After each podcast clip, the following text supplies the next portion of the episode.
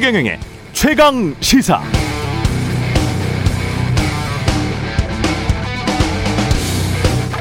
도쿄올림픽 최종 메달 순위가 1위는 미국, 2위는 중국입니다. 그러나 중국 사람들이 가장 건강하게 잘 사느냐, 그건 뭐 각종 지표를 굳이 대지 않아도 우리가 잘 알고 있죠. 올림픽에서 금메달 많이 땄다고 막연한 국가주의, 애국주의가 물결친다고 국민이 풍요롭지는 않습니다.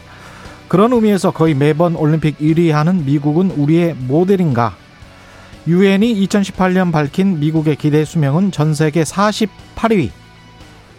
빈부격차가 심하고 실직하면 수중에 50만 원도 없는 사람들이 전 국민의 40%에 이르고 코로나 환자로 유색인종 가난한 사람들 위주로 수십만 명이 죽었으면서도 국민건강의료보험 제도는 사회주의 같아서 국민 절반 정도가 반대하는 이상한 나라 미국.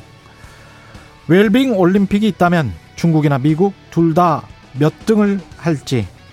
그럼 과연 우리는 몇 등을 할지. 그래서 뭘 해야 할지 생각해 봤으면 좋겠습니다. 그런 의미에서도 정치는 역시 중요합니다.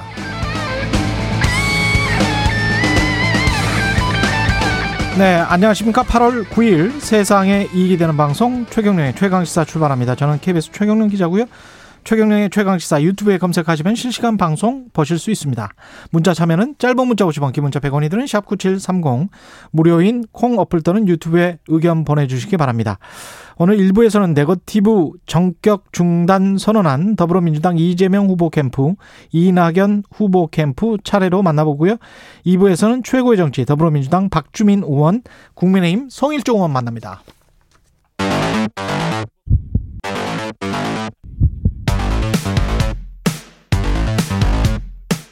오늘 아침 가장 뜨거운 뉴스 뉴스 언박싱 네, 뉴스 언박싱 시작합니다. 민동기 기자, 김민아 시사평론가 나오셨습니다. 안녕하십니까? 안녕하세요. 네, 코로나 확진자 주말 예상대로 최 다 인원수를 기록했습니다. 8일 0시 기준으로 신규 예. 확진자가 1729명이 나왔고요. 이게 지난달 25일 이후 2주 만에 주말 최다 기록입니다. 음, 비수도권에서 이제 확진자가 계속 증가하고 있는 게 굉장히 우려되는 그런 대목이고요.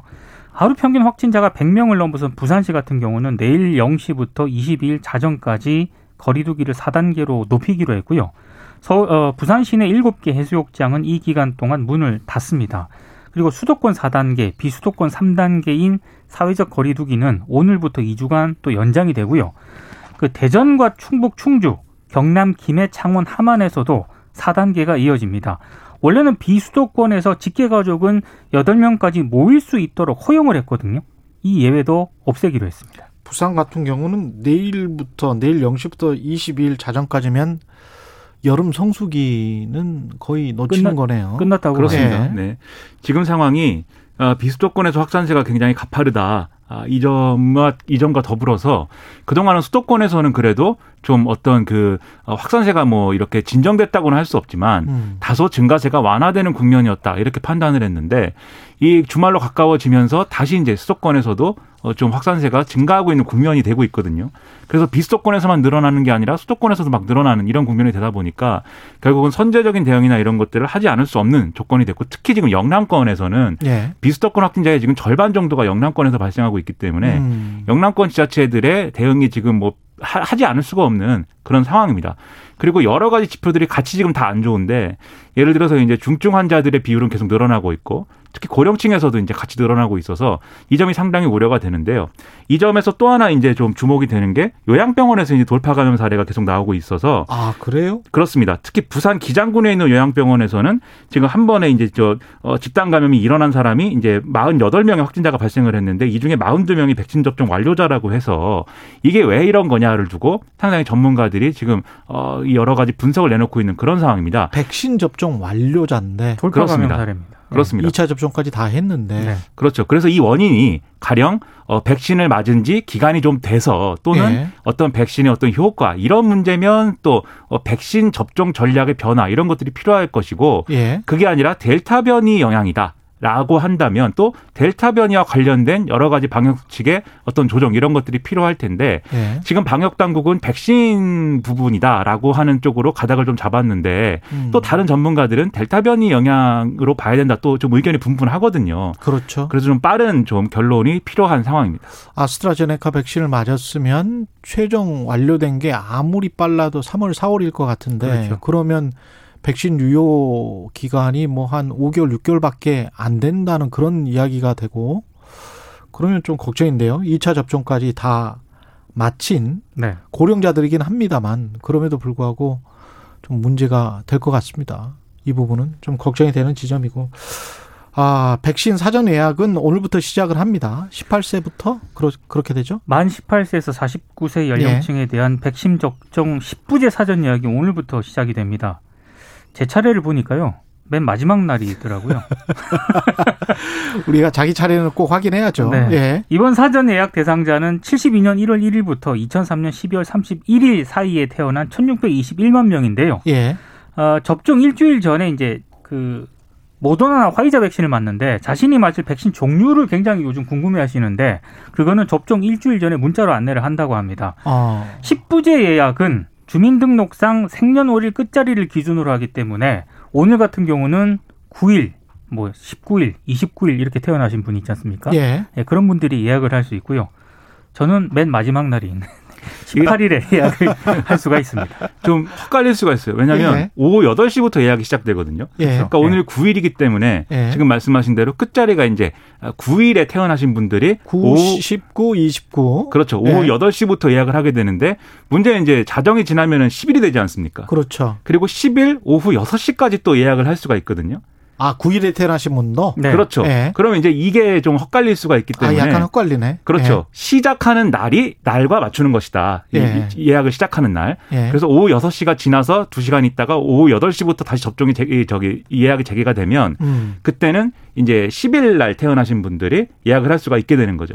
그래서 이거를 헛갈리지 말아야 됩니다. 이거 혹시 놓치신 분들한테 뭐 두 번 찬스 뭐 이런 거는 아직 계획이 안돼 있습니까? 아니 있습니다. 예. 왜냐하면 10부제 날짜 놓치신 분들도 19일부터 다음 달 18일까지 추가 예약 기간에 일정 잡을 수가 있습니다. 아, 예. 그렇군요. 그리고- 그때는 또 몰릴 수가 있으니까 미리미리 네. 하시는 게 낫기는 낫겠습니다. 그렇습니다. 그리고 예. 이게 걱정되시는 분들이 있을 수가 있는 게 10부제를 놓쳐 가지고 아 예. 내가 백신 나중에 막 백신 물량이 모자라 가지고 내가 나중에 예약하려면 상당히 어려워지는 거 아닐까 이런 걱정하실 수도 있는데 예. 그런 걱정하실까 봐 10부제에 들어가는 물량이 따로 있고 이후에 10부제 놓친 사람들을 위한 물량이 또 따로 있기 때문에 크게 걱정 안 하셔도 되고 그다음에 이번에 이제 또 사이트가 다운된다든지 이런 사태를 막기 위해서 여러모로 보완을 했다고 하거든요. 하지만 그럼에도 뭐 모르는 거 아니겠습니까?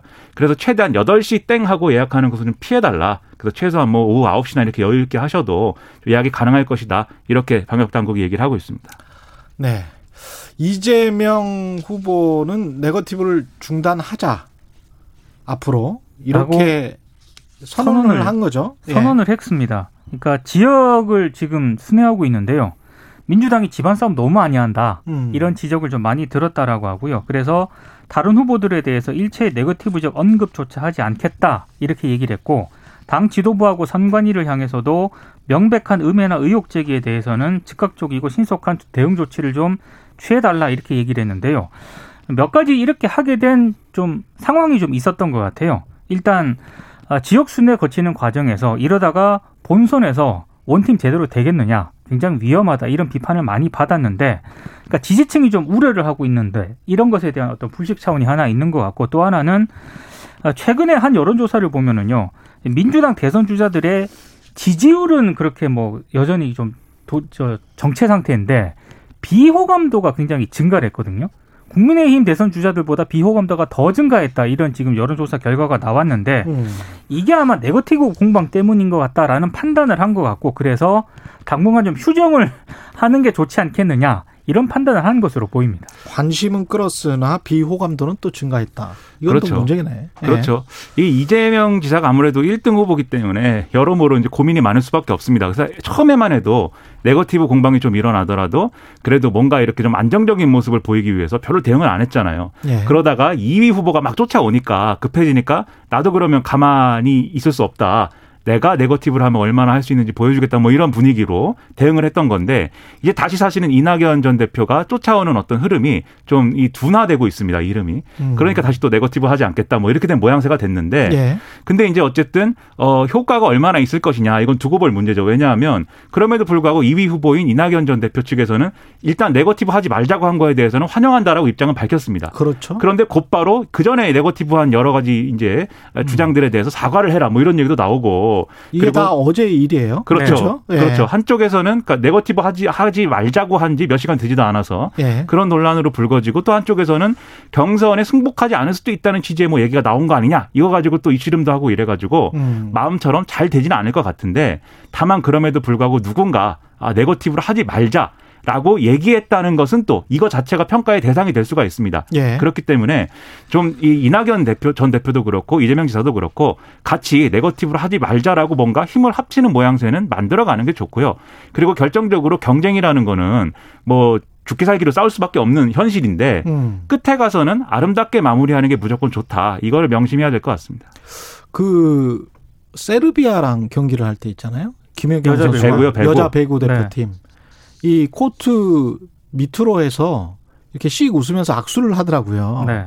어떤 장면이 있었는데 그때 우리 김연경 선수가 뭔가 공격을 실패를 했었어요. 네. 근데 이제 세르비아 선수도 그 서로 알아요. 같은 터키 팀에서 같이 일했던 아 같이 이렇게 운동을 했던 선수인데 네. 그러면서 정말 다정다감하더라고. 근데 그 판세는 거의 기울어졌었잖아요. 우리가 사실 세르비아에 네. 예, 한 2세트, 3세트쯤에 그런 일이 있었는데 그런 게 이제 진정한 경쟁인 것 같아요. 사람 그 스포츠 선수들은 그거를 몸으로 이미 체득한 사람들인 것 같고 이번 여자 배구 스포츠 경기는 예 올림픽 정수 올림픽 정신의 진수를 보여줬기 때문에 그러니까요. 아, 이 정치권하고 비교를 하기에는 너무 아 우리가 좀 수준이 같습니다. 낮나?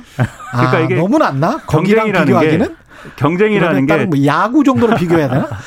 경쟁이라는 게 투지와 절실함을 보여줄 필요는 있습니다. 그래서 예. 열심히 싸울 필요는 있는데 예. 예를 들면 여자 배구가 그런 투지와 어떤 그런 절실함을 보여줬기 때문에 또 감동을 한 거잖아요. 그렇죠. 런 필요성은 있는데 예. 예를 들면 우리 여자 배구 선수들이 그런 어떤 승부가 아니라 막 네트를 찢고 막 예. 상대방을 향해서 주먹을 날리고 뭐 이랬다고 생각을 해보십시오. 과연 우리가 응원했겠는가? 아니, 지적을 근데 하죠. 네, 예. 마찬가지로 좀 판단을 해봐야 김연경 됩니다. 선수도 예. 배구하면서 안 풀릴 때는 예. 식빵을 여러 번 날 렸습니다. 그렇죠. 예, 근데 뭐 그건 경기니까요. 식빵이니까 네. 그건 식빵이니까 빵이, 국민의힘 빵이 맛있죠. 예.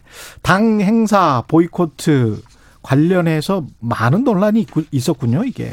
그러니까 윤 전 총장 측을 지지한 한 중진 의원이 원희룡 전 제주지사에게 당 행사에 참석하지 말자 이렇게 보이콧을 종용했다는 의혹이 제기가 됐거든요. 예. 그러니까 국민의힘 이준석 대표가 지난 6일 밤에 페이스북에 글을 올렸습니다. 갈수록 태산이다. 음. 불만을 나타냈는데 윤 전 총장 측은 우린 그런 요구 한 적 없다라고 일단 반박을 하긴 했습니다만 이 키는 원희룡 전 지사가 지고 있는 거 아니겠습니까? 예. 기자들이 어제 물었습니다. 이런 요구 받았느냐?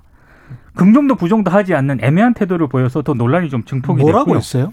그러니까 정확하게 실제 보이콧 동참 요구를 받았는지를 물으니까 예. 경선이 시작도 제대로 안 됐고 음. 원팀 정신을 만들어가는 마당에 그게 뭐 중요한 문제겠느냐 이렇게 좀 둘러가는 표현을 썼습니다. 받았네. 그렇죠. 뭐 그렇게 볼 수밖에 없는 거고 이준석 대표도 뭐 확인했다고 하니까 예. 근데 이게 황당한 것이 이렇게 나오면 사실 윤석열 전 총장이 내가 지지율이 높은 후보기 때문에 뭔가 특별 대우를 요구한 것처럼 돼버리지 않습니까? 그렇죠. 그럼 그게 과연 이제 공정과 상식이냐 이런 의문이 제기될 수밖에 없는 거고 음. 그리고 이 후보가 왜 당 대표랑 이렇게 이 신경전을 벌이고 싸우는 국면으로 필요는 없는데. 그렇죠 스스로 그죠? 가고 있는지 의문이고 예. 이준석 대표도 어쨌든 젊은 세대로서 상당한 기대감을 안고 사실은 국민의힘 대표가 된 거잖아요. 예. 그리고 윤석열 전 총장도 기존의 국민의힘답지 않은 어떤 뭐 그런 캐릭터일 것이다라는 기대를 안고 사실은 국민의힘에 들어가게 된 셈인데 음. 근데 양쪽 모두가 본인의 캐릭터, 장점을 살리지 못하는 방식으로 이 문제를 접근하고 있거든요. 예. 이러면 오히려 이준석 대표의 장점도 없어지고 윤석열 전 총장의 쓰임새도 의문에 놓이게 되는 것이기 때문에 왜 이런 구도가 되는 거냐 한번 자세히 볼 필요가 있는데 이 핵심은 대표와 후보 간의 갈등이라기보다는 이 후보 캠프에 참여하고 있는 이준석 대표와 원래 좀 갈등 관계였던 그러한 중진들의 어떤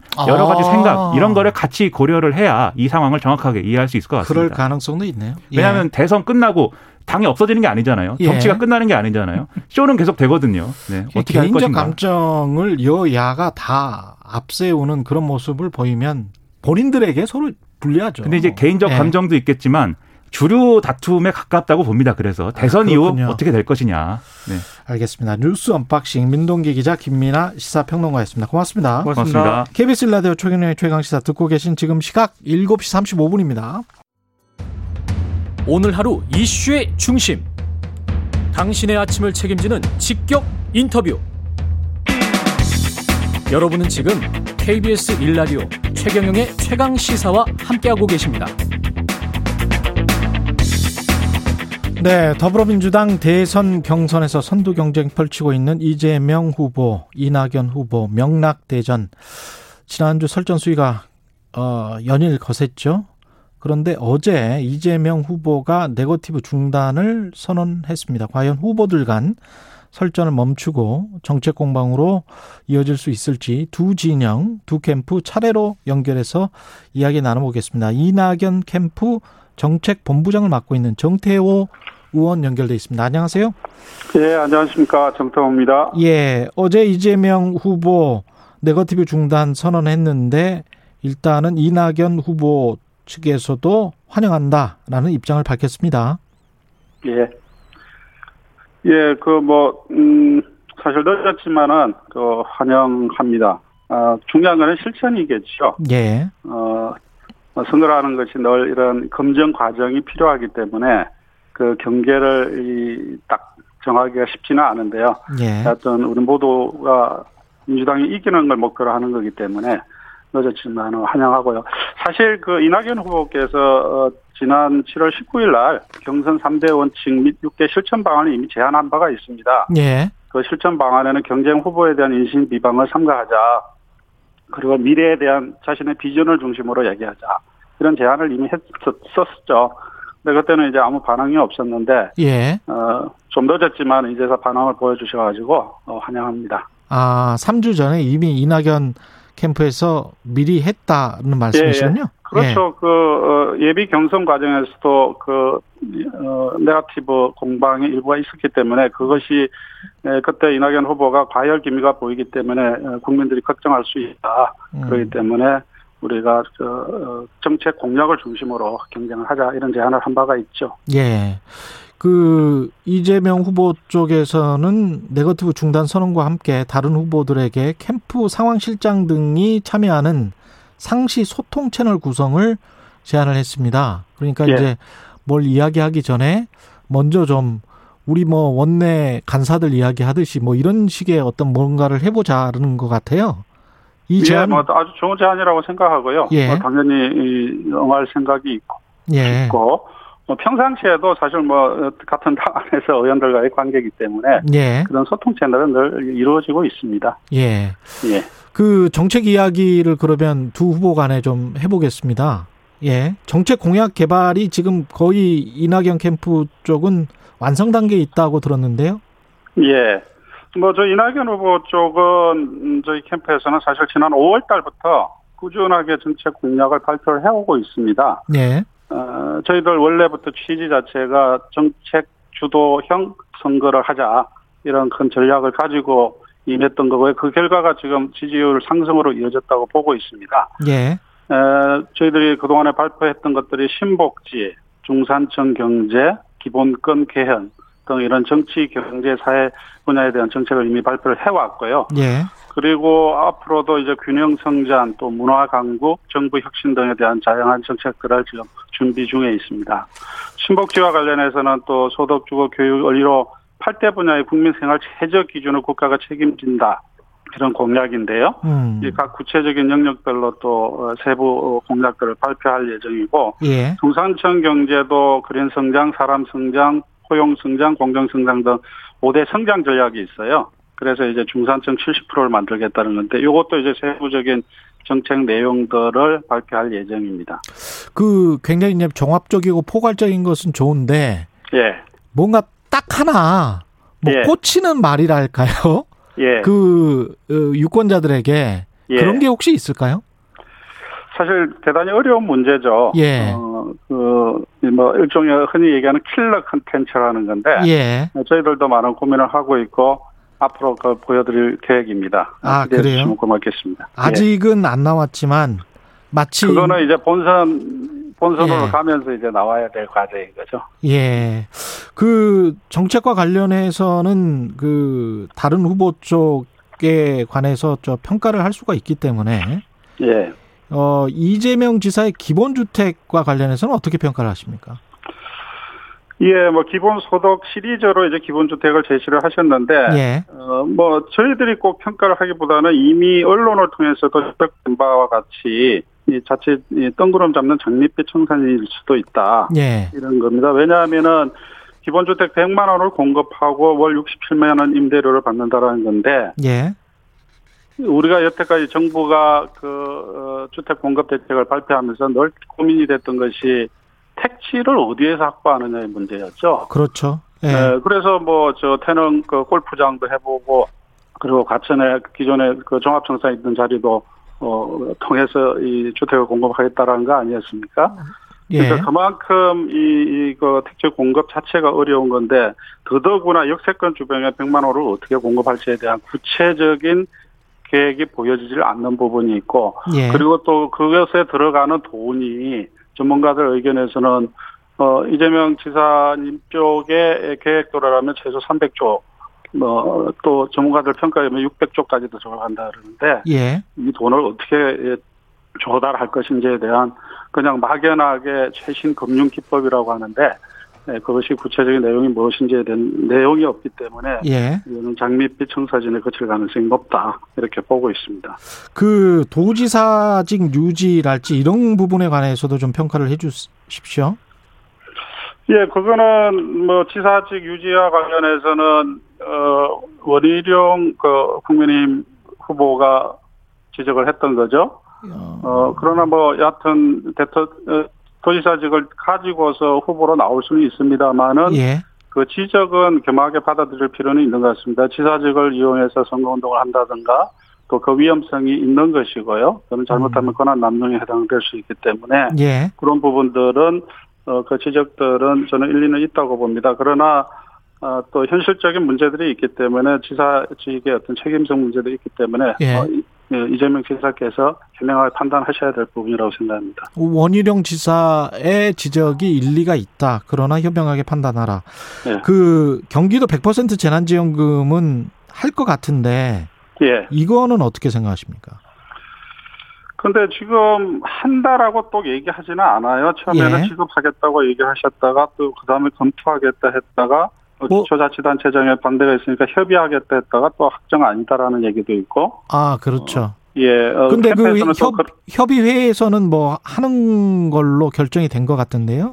예. 시장들, 그래서 군수들. 저희들이 예. 보기에는 어, 또 캠프에서는 또 그 유력 한 분들 얘기로는 아주 확정적인 게 아니다라는 어. 얘기가 있어가지고 예. 뭐 어, 지금 구체적인 입장이 뭔지는 좀 확인을 해야 되겠습니다만은 예. 어, 어, 제가 보기에는 두 가지 문제가 있어요. 왜냐하면은 이 대통령 어, 경기도지사로서는 그런 얘기를 하실 수는 있겠지만 예. 대통령 후보로서는 이제 전체 국민을 생각해야 되는 거 아니겠어요? 예. 네, 그렇기 때문에 예를 들어서 다른 지역에서는 하지 못하거나 안 하는 경우에 각 시도 간의 어떤 위화감 이런 것들이 있을 수 있기 때문에 음. 네, 다른 지역에 대한 국민들에 대한 배려 이런 생각을 한다면은 이런 좀 부적절하다는 대통령 후보로서는 좀- 좀 부적절하다는 생각이 들고요.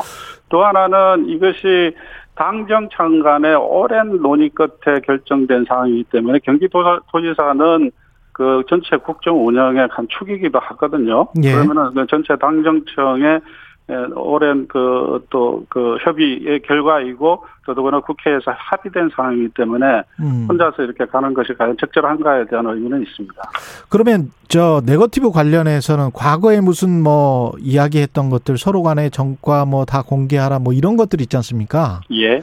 이런 것들은 뭐 이제 없는 걸로 되는 겁니까? 글쎄요, 그것은 이제 그 두 가지 측면이었죠. 하나는 어, 당의 검증단을 만들어서 검증을 하자 예. 이런 제안이 정세균 후보 쪽에서 있었던 거고, 그거는 계속 어. 가는 건가요? 검증단은? 뭐 그거는 이제 당 지도부가 판단할 문제이죠. 아. 그 전략적으로 예. 어, 이게 도움이 되는지 안 되는지를 가지고 판단할 문제이고, 예. 뭐 우리 이낙연 후보 입장에서는 보면은 이미 그 국무총리 그, 그 청문회 때 예. 청문회 때 그 정가 기록들을 다 뭐 공개하게 돼 있습니다. 예. 그래서 이미 다 나와 있기 때문에 그 그때 청문회 기록을 보면은 예. 뭐 충분히 이 증명이 될, 될, 될 거라고 저희들 보고 있죠. 예. 그러면 검증단은 오늘 이낙연 후보가 송영길 대표 만나잖아요. 예. 그럼 다시 한번 요구를 할 겁니까? 아니면 어떻게 되나요? 어 그거는 이 정세균 대- 어, 저 후보가 제안했던 거고 예. 저희들이 찬성했던 입장이기 때문에 예. 뭐그 취지는 전달하시지 않을까 저는 보고 있습니다. 예. 말씀 잘 들었습니다. 여기까지 하겠습니다. 예. 예. 더불어민주당 이낙연 캠프 측의 정태우 의원이었습니다. 고맙습니다. 이어서 어 이재명 캠프 대변인 맡고 있는 박성준 의원 연결돼 있습니다. 안녕하세요. 네, 안녕하세요. 반갑습니다. 예, 네거티브 중단 선언하셨는데 어 이낙연 후보 측에서는 우리가 7월 중순에 이미 했었다. 이렇게 말씀하시네요. 예. 그뭐 이재명 후보님이 이제 이 시점에서 왜 했을까가 상당히 중요한 건데요. 예. 어, 지금 이제 경선 치르는 과정에서 민주당의 이제 궁극적 목표는 대선 승리 아니겠습니까? 그리고 예. 민주정부 재창출인데 이 시점에서는 좀 대승적 차원에서 이제 선거를 치를 필요가 있다라는 생각을 갖고 있는 거고요. 예. 그리고 이제 네거티브, positive 우리가 얘기를 많이 하는데 87년 그 대통령 선거제 이후에 네거티브 전략이 성공한 전례가 없습니다. 근데 음. 지금 상황에서 네거티브가 좀 치닫다 보니까 당의 capa라든가 또 그릇을 좁히는 결과가 나오는 거 아니냐 이런 어, 걱정 어린 목소리가 있었고요. 또 저는 이재명 후보가 지금 이 시점에서 좀 더 적극적으로 어떤 나라를 만들 것인가 또 이 시점에서 어떤 제도를 만들고 또 보다 윤택한 생활을 할 것이냐 또 삶의 질 향상을 위해서 어떤 문화를 만들 것이냐 보다 더 나아가서는 우리 사회가 바로 서기 위해서는 어떤 가치를 추구할 것인가 이런 음, 논쟁을 좀 만들어서 음. 국가의 미래를 좀 그리는 그런 단계에 이- 해야 된다라고 하는 그런 선언이라고 좀 볼 수 있을 것 같습니다. 예. 그 방금 전에 이낙연 후보 측에서는 기본주택과 관련해서요. 이재명 후보 네네. 측의 기본주택과 관련해서 최신 금융기법 이 뭔지 구체적으로 100만 원을 지을 땅이 없을 텐데 이거 어떻게 할 건지 그걸 좀 구체적으로 밝히는 게 맞지 않겠느냐 이런 말씀하셨어요. 어떻게 네네. 들으셨습니까? 뭐 지금 이렇게 봐야 되겠죠. 이제 그 모든 정책이라고 하는 것이 완벽한 정책은 없는데 어, 지금 이재명 후보가 내세우고 있는 기본 음, 그, 그 기본 주택 또 기본 소득 금융 금융 시리즈가 있지 않습니까? 예. 그러니까 이 우리 사회가 보다 양극화 문제를 해결하고 성장 동력을 만들 때에 있어서 무엇이 필요한가에 대한 어떤 논의가 있는 건데 저는 기본 이슈를 잘 선점했다고 보고 있고요. 예. 또 보다 더 국민들에게 나가기 위해서는 주택 문제에 대한 관련된 부분도 기존의 우리나라에서 주택 정책들이 많이 만들어 왔습니다. 그럼 획기적인 어떤 정책들을 만들어야 되는 건데 기본 주택 시리즈를 통해서 공공주택을 좀 만든다고 하면은 중산층이라든가 보다 어, 나은 어떤 주택을 공급함으로 인해서 해결할 수 있는 문제가 있다. 그, 그 제안을 이번 기본주택으로 제안을 한 거고요. 어, 지금 이제 금융이라든가 재원에 대한 논란이 있는 건데, 실제 재원 구조에 대한 부분도 어느 정도 좀 제안을 하고 있고, 예. 또 정책과 관련된 부분에 대한 것들은 좀 이미 나와 있기 때문에, 어, 아마 이제 정책을 또 하나하나 이제 보완하면서, 어, 실제 그 대안 부분도 좀 마련할 것으로 보고 있습니다. 이게 선언적인 측면이 있는 겁니까? 아니면 구체적으로 정말 꼭 아니, 하겠다는 이렇게 거? 봐야 되는 거죠. 어, 예. 일단은 금융 주택 지금 이제 뭐 언론에서도 그렇고 뭐 이제 여러 가지 이제 금융에 대한 얘기들 많이 하는데 예. 일단 방향에 대한 것들은 이제 제시를 이미 하고 있지 않습니까? 그리고 예. 이 모든 정책은 제안을 한 이후에 어, 문제점들을 지적하게 돼 있습니다. 그 지, 지적에 대한 것들은 이제 답을 내놓아야 되는 것이 또 책임 있는 후보의 자세이기 때문에 만약에 제안들이 있고 제시가 있다고 하면 거기에 대한 답들을 지속 내놓, 내놓을 것으로 보고 있습니다. 반대로 그러면 이낙연 네. 후보 측이 제안한 스마트 신도시 또는 뭐 그 공항 있지 않습니까? 성남에 네네네. 예 군사공항 이전 뭐 이거는 어떻게 생각하세요?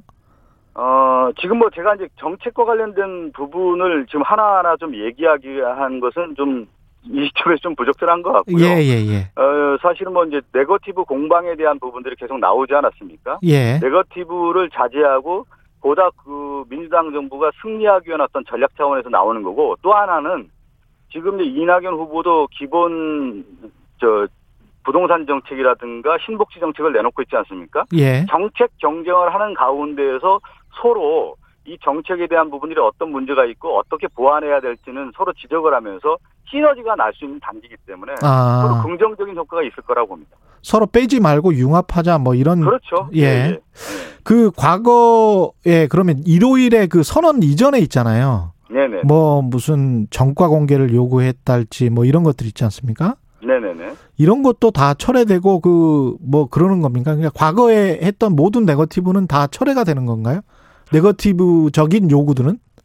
음, 이제 네거티브라고 했을 경우에는 기존에 이제 우리가 볼 때, 어, 적극적인 네거티브가 있고, 이제 방어적 네거티브가 있지 않습니까? 예. 보통 보면 이제 적극적인 것은 공세적인 측면이고, 방어적인 예. 측면에 대해서는 그 상대편이 한 거에 대한 어떤 반, 반응이라고 할 수가 있는 건데, 예. 저는 이제 이 시점에서 그런 얘기를 하는 거죠. 신상에 대한 부분이라든가, 예. 개인적인 네거티브에 대해서는 지금 이대로 가야 되는 거냐. 그러니까 예를 들면 이런 거예요. 이재명 후보가 지역 순회를 다니는데 저도 이제 같은 현장에 있었거든요. 지난주 8월 2일 날 청주하고 대전에 있었는데 예. 민당 지지자들이 한결같이 얘기하는 거예요. 네거티브 이거 좀 해야 되는 거냐. 우리 어. 당을 갉아먹는 거다. 이렇게 얘기를 하기 때문에 제가 처음에 얘기한 것처럼 이 시점에서는 좀 더 시너지가 날 수 있는 긍정적 방향으로 갈 수 있는 것들을 좀 얘기해야 되는 거 아니야. 그렇기 때문에 완충지대로서의 상황실장이 어, 실제 이런 의혹지가 있다고 하면 어, 버퍼존을 만들어서 상황실장이 좀 그 의혹지에 대해 설명을 하고 서로 의견을 교류한다고 하면 충분히 해결할 수 있는 거 아니냐라고 하는 것을 제안한 겁니다. 그래서 상시 소통 채널 그러니까 캠프 상황 실장들이 모여서 상시 소통 그렇죠. 채널을 예. 이야기하고 그게 너무나 심한 네거티브로 가지 않게 사전에 한번 막아보자 그런 사전적 의미- 단계라고 좀 할 수가 있을 것 같고요. 예. 이미 이제 그 선언을 해버리면 그 상처가 크지 않습니까? 그 단계까지 가지 않고 의혹지가 있다고 하면은 근거 없는 의혹지를 하지 말자. 그리고 예. 캠프의 최전선에 있는 책임을 지고 있는 상황실장이 예. 긴급 연락선, 그러니까 한 라인을 구성해서 이 문제를 해결할 수 있는 거 아니냐. 그러니까 이런 얘기죠. 직접 충돌. 그러니까 경선을 하다 보면 직접 충돌 가능성이 큰데 예. 직접 충돌 가능성을 좀 배제하고 예. 완충지대 역할을 할 수 있는 상황실장 역할을 하자는 제안인 겁니다. 각 후보 캠프가 생각하는 뭐 네거티브냐 검증이냐의 그 경계가 약간 좀 다르고 서로 간에 회색 지대가 좀 있네요. 그 검증이라고 하는 것은 이런 거예요. 대선에서 검증이라고 하는 것은 예. 제가 생각할 때 모든 국민이 검증을 하는 겁니다. 지금도 검증을 하고 있는 거 아니겠습니까? 그렇죠. 또 예. 언론도 지금 하는 거고 언론에 예를 들어 후보들 인터뷰하는 것도 검증인 거고 시민단체 예. 여당 후보 안에서 정책이라고 하는 것을 검증하는 거고 앞으로 이제 야당 후보들이 저희 여당 후보에 대한 검증이 있는 건데요. 예. 동양 정치 철학에서 이런 얘기를 하거든요. 하늘은 눈이 없어도 민중의 눈을 통해 보고 예. 하늘은 귀가 없어도 민중의 귀를 통해 듣는다 이런 얘기가 있는데 예. 저는 이제 모든 국민이 지금 후보에 대해서 말이라든가 언어 또 행동 행태 이런 것들을 다 검증하면서 기대도 하고 아 이 후보가 적절하지 않다라고 이제 실망도 해서 그것이 이제 지지율로 등장하고 이런 거 아니겠습니까? 지금 모든 국민들이 지금 검증하고 있다 이렇게 보고 있습니다. 그 이낙연 캠프 측의 그 오영훈 수석 대변인 네네. 당 선관위에 신고했었잖아요. 네네. 이건 네거티브 중단을 했으니까 이거는 신고를 철회를 하는 겁니까? 아니 어제까지 그 일단은 뭐 이재명 후보가 이제 그 네거티브 중단 선언을 했고요. 예. 어그 네- 구체적인 논의에 대한 것들은 저는 아직 들어보지는 못했는데 아. 뭐 그런 얘기가 있다고 하면은 오늘이나 뭐 이렇게 해서 예. 상황 실장이 됐든 그런 분들이 좀 만나서 대승적 차원에서 우리가 무엇을 할 것인지에 대한 얘기한다고 하면 풀 거는 이런 풀고. 거지 않습니까? 내가 예. 남 탓을 하는 거 아니겠습니까? 예. 그렇지만 후보의 대통령 후보의 무게감을 가지고 가야 된다. 그렇다고 하면은 과거의 문제 같은 경우는 이미 이제 좀 떨쳐버리고 나가야 된다는 차원에서는 좀 크게 접근할 수 있다고 봅니다. 한 10초 남았는데요. 네네네. 지사직은 계속 가져가시는 거죠? 이재명 후보님 명확하게 얘기하지 않습니까? 어, 도지사의 책임과 민당이 가야 할 길, 그 일관된 원칙을 위해서는 지사직을 유지해서 선거를 하는 게 마땅하다. 그리고 그것이 도민에 대한 도리다라는 말씀을 하셨기 때문에 예. 오늘 말씀 그 뜻을 좀 받아들이는 게 맞다고 봅니다. 감사합니다. 더불어민주당 박성준 의원이었습니다. 네, 감사합니다.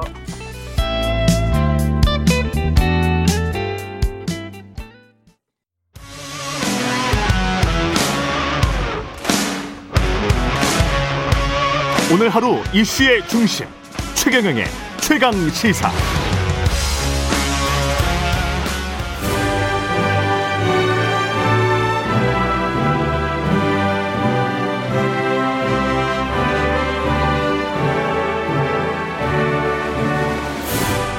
네, 전국의 가장 뜨거운 현안을 여야 의원 두 분과 이야기 나눠보는 최고의 정치. 오늘도 여야 의원 두 분 나와 계십니다. 더불어민주당 박주민 의원님, 안녕하십니까? 네, 네. 안녕하십니까? 국민의힘 송일종 의원님 나와 계십니다. 네, 안녕하십니까? 안녕하십니까? 예. 최경련의 최강시사 유튜브에 검색하시면 실시간 방송 보실 수 있고요. 스마트폰 콩으로 보내시면 무료입니다. 문자 참여는 짧은 문자 50원, 긴 문자 100원이 드는 샵 9730. 무료인 콩 어플 또는 유튜브에 의견 보내주시기 바랍니다. 아, 오늘은 이재용 삼성전자 부회장 이야기부터 시작해야 되겠네요. 그 KBS 다큐멘터리 시사 직격에도 나왔던데, 아, 이거 어떤 입장이신지 모르겠습니다. 국민들은 찬성하는 입장이 굉장히 좀 많은 것 같은데요. 가석방과 관련해서.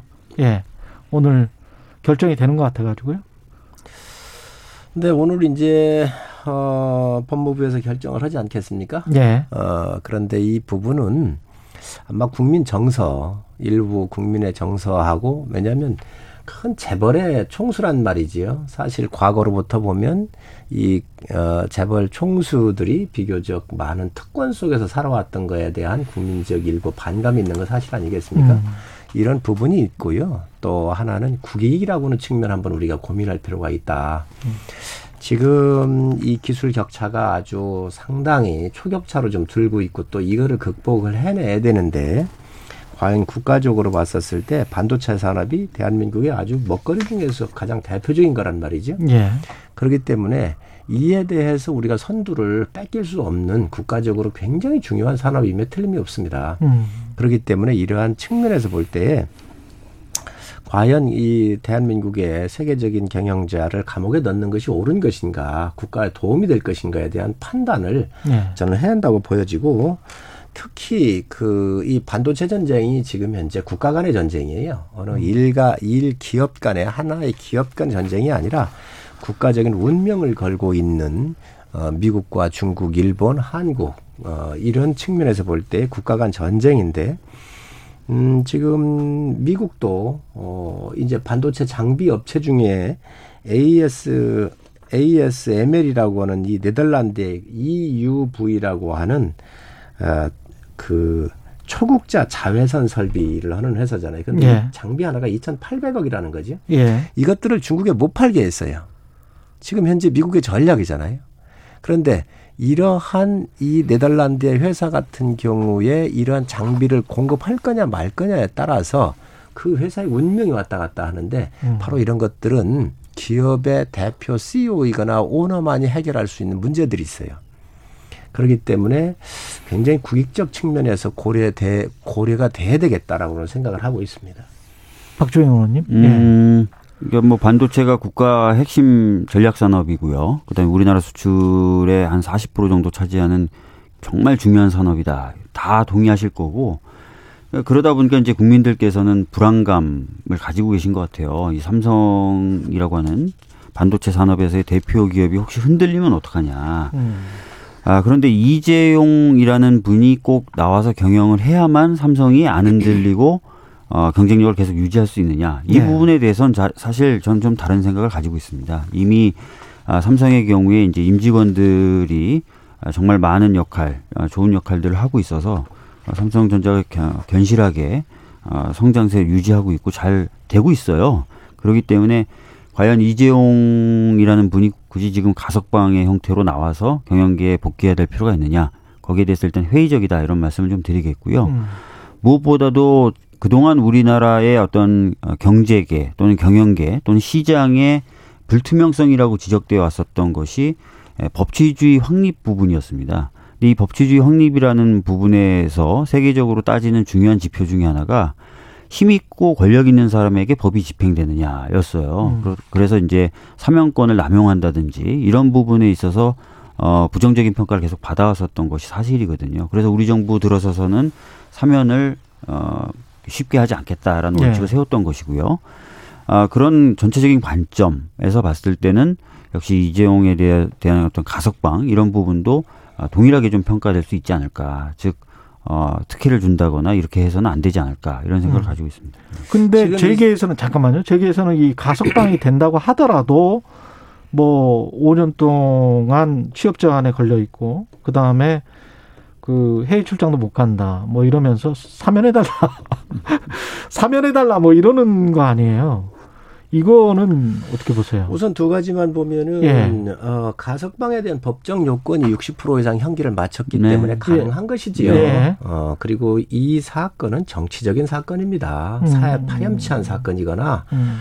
무슨 뭐 저 지탄을 받을 사건 그런 거이기 전에 정치적으로 연루되어 있는 기업인이 연루되어 있는 사건 아니겠습니까? 그리고 네. 박근혜 대통령 사건과 연루돼서 어 정유라 씨한테 어 삼성이 말을 사가지고 말 소유주는 물론 삼성입니다. 그래서 그것을 아, 주었기 때문에 뇌물로 본 거 아니겠습니까? 네. 그래서 뭐 법원의 판단은 다 신뢰할 수밖에 없지만 어찌됐든 법정 요건에서 다루어지는 부분이기 때문에 조건이 안 된 것을 줬다고 하면 특혜라고 할 수 있겠지만 가석방의 기준은 충족한다는 말씀드리고 저는 우리 박 의원님 말씀에 상당 부분 동의를 합니다. 음. 왜 그러냐면 어, 이 옛날 재벌 총수들이 많은 특혜를 뭐 받아왔었고 또 불법을 저지름에도 불구하고 법이 아주 공정하게 잣대를 못 댔던 부분이 있거든요. 그러나 그건 과거의 기준이지 음. 미래로 봐야 되는 그 운명적 측면, 국가의 운명과 발전이라고 하는 측면, 미래로 봐야 되는 측면에서 보면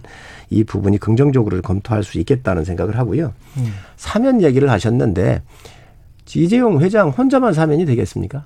박근혜 대통령하고 음. 함께 해야 될 겁니다. 음. 그런데 이 부분은 해외 출장을 해거나 중요한 일이 있다고 그러면 법무부 네. 장관의 승인을 받을 수 있어요. 가석방이어도? 예. 예. 그래서 이러한 부분이 불편할 수 있겠지만 음. 어, 회사나 국가에 이득이 된다고 한다면 해외 나갈 수 있도록 하고 음. 또 박근혜 대통령이 사면 문제와 함께 연결, 돼 있기 때문에 음. 박 대통령이 사면이 이루어지면 자동적으로 함께 해야 될 사안이, 사안이거든요. 음. 그래서 그러한 부분들이 연결돼 있다라고 말씀을 드립니다. 뭐 방금 말씀하셨던 부분 중에 제가 좀좀 지적이라고 그러면 죄송한데요. 하십시오 괜찮습니다. 문제를 제기하고 싶은 부분은요. 네. 아시다시피 이제 삼성이 이제 박근혜 전 대통령 시절에 예. 그 경영권 승계를 위해서 어 단순히 말뿐만 아니라 광범위한 어 뇌물 그리고 굉장히 많은 액수의 뇌물을 제공했었던 게 사실이지 않습니까? 예. 그러면서 아, 그 당시 있었던 법과 제도를 우회하거나 또는 회피하거나 또는 어, 지키지 않으려고 했었던 거예요. 그렇기 때문에 이게 단순히 정치적 사건이다라고 보기는 어렵고요. 굉장히 그동안 오랫동안 우리 사회에서 경제계, 특히 재벌에 대해서 지적해왔던 문제점들을 압축적으로 보여주는 사건이었단 말입니다. 아, 그렇기 때문에 이 이재용 어, 부회장에 대한 그 가석방은 굉장히 엄격한 기준으로 음. 그러니까 통상적이고 형식적인 요건만 채웠다고 되는 건 아니고요. 더 엄격하게 봐야 될 필요가 있다는 측면에서 말씀드린 겁니다. 네. 엄격하게 보자고 하는 박 의원님 말씀에 뭐 제가 동의를 합니다. 그러나 법이 틀려요.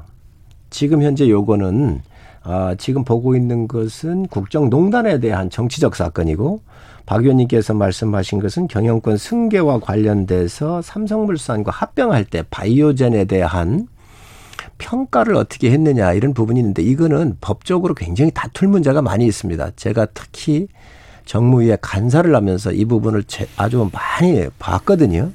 그런데 분명히 거기에 그 합병에 대한 특혜 문제는 논할 수 있습니다. 그러나 법적인 측면은 또 법원에서 판단 문제가 남아 있거든요.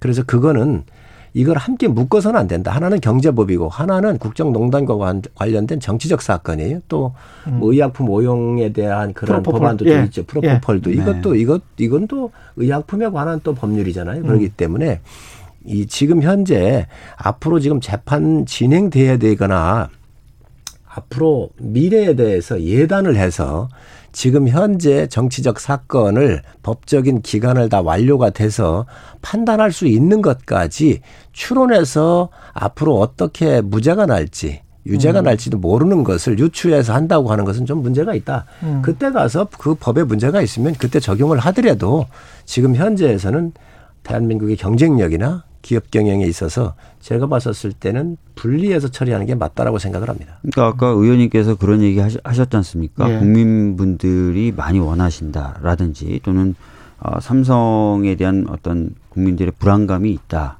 뭐 이런 말씀도 하셨고 어떻게 보면 그게 법 감정이라고 이제 종합적으로 평가되는 그런 감정인데요. 제가 말씀드렸던 부분도 그런 법 감정에 있어서 고려돼야 될 부분이라고 말씀드리는 겁니다. 예. 보니까 국민들께서 66.6% 정도가 이렇게 좀 내보내 내보내서 경제 활동을 하고 음. 국가에 기여할 수 있었으면 좋겠다 이렇게 어 어느 그 여론조사한 걸 보니까 나와 있어요. 그래서 그만큼 지금 현재 초격차의 시대에 음.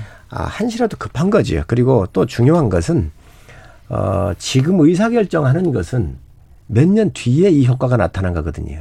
지금의 실적은 5년 전, 10년 전에 결정했었었던 그 결과물들이 지금 현재 실적으로 나와서 삼성전자가 잘 가고 있지만 앞으로 5년이나 10년 뒤에 이 삼성전자 대한민국의 반도체 산업이 잘 갈 거냐 하는 것은 지금부터 결정하는 의사결정이 굉장히 중요하거든요. 그래서 이러한 부분들에 대해서는 우리가 좀 신중하게 볼 필요가 있다고 생각을 합니다. 저는 오히려 그런 측면을 신중하게 봐야 된다는 겁니다. 아까도 말씀드렸지만 이재용 부회장이 경영계 경영에 복귀하든 아니면 경영에 영향을 미칠 수 있는 아, 그런 여건을 회복하든 하는 것이 과연 삼성전자에게 국민들이 기대하는 만큼의 그런 큰 긍정적 효과를 줄 것이냐.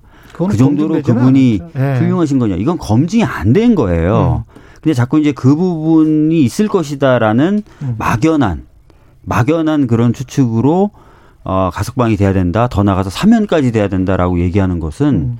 잘안 맞는 부분이 있다는 겁니다. 오히려 그래서 과거에 이 사람이 뭘 했고 또 과거부터 우리가 재벌이라든지 이 경제계에 대해서 어떤 문제점이 있다고 지적해 왔는지 음. 그래서 사면이든 가석방이든 바로 그런 것들의 어를 기준으로 봤을 때 적절한 건지 보는 것이 보다 더 정확할 수 있다는 말씀을 드리는 겁니다. 그리고 물론 단순히 과거만 보는 건 아니고요. 음. 법치주의를 확립한다든지 또는 재벌이라 하더라도 잘못하면 법에 엄한 잣대에 의해서 심판받을 수 있다라는 시그널을 주는 것이 미래 경제나 미래 시장에도 굉장히 큰 저는 긍정적 효과를 미칠 거라고 생각하거든요. 이재용 그런 부회장 점들을 다 여기까지만 하시죠. 예, 예. 법에 살펴야 된다는 대한 겁니다. 엄격한 잣대가 들, 어, 드리워져야 된다. 들이대야 된다라고 하는 것은 저는 100% 동의를 합니다. 그 누구도 음. 예외가 될 수 없다. 그러나 지금 법적 요건을 갖춘 거거든요. 예. 그렇기 때문에 그의 판단을 받는 거니까 예. 저는 그 부분에 대해서 요건이 안 됐었을 때는 법의 요건을 안 지켰기 때문에 문제를 제기할 수 있는데 음.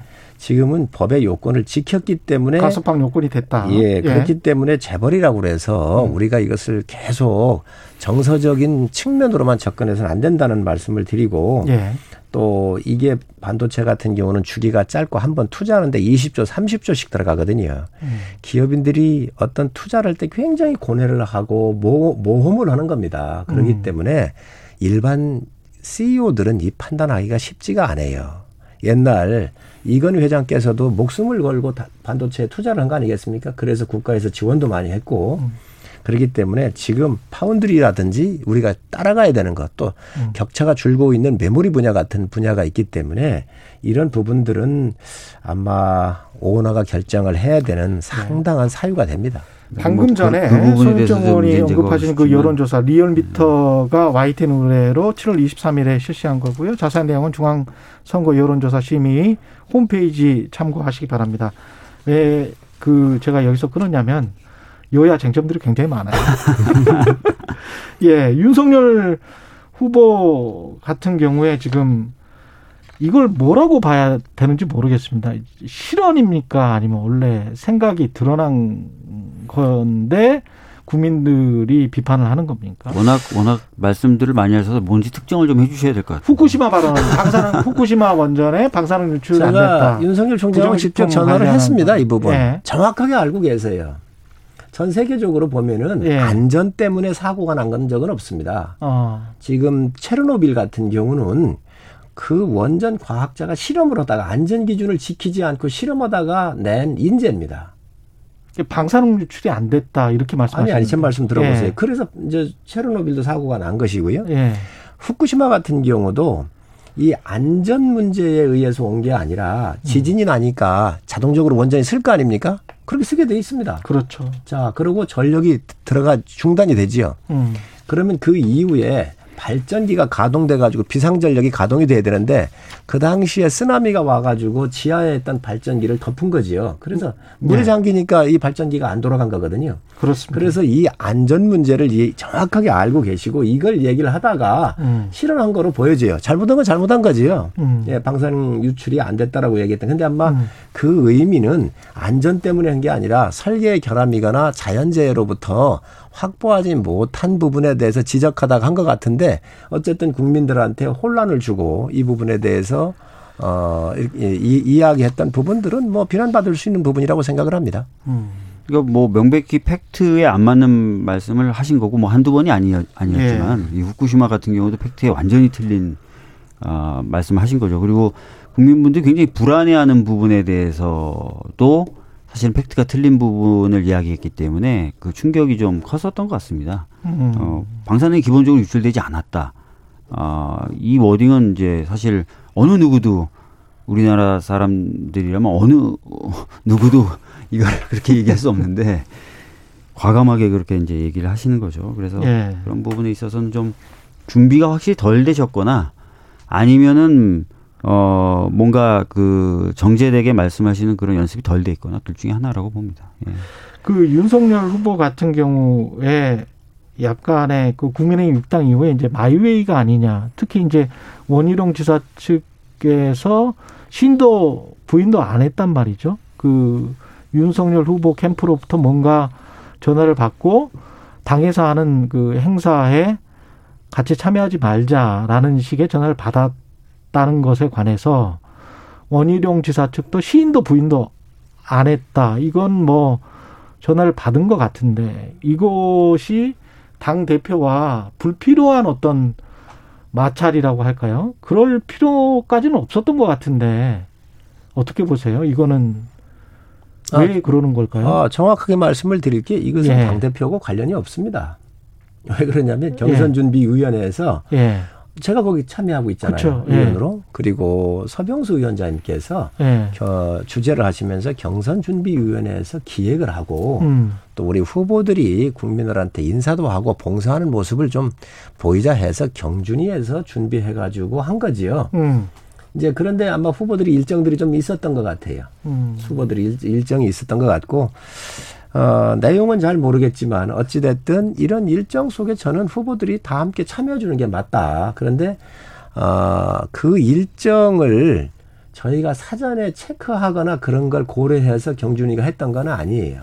음, 경준이가 이걸 논의하면서 일정을 잡았고 그, 그, 어, 결정이 되고 난 이후에 우리 서병수 위원장께서 후보들한테 전화를 좀 이렇게 드리셨죠.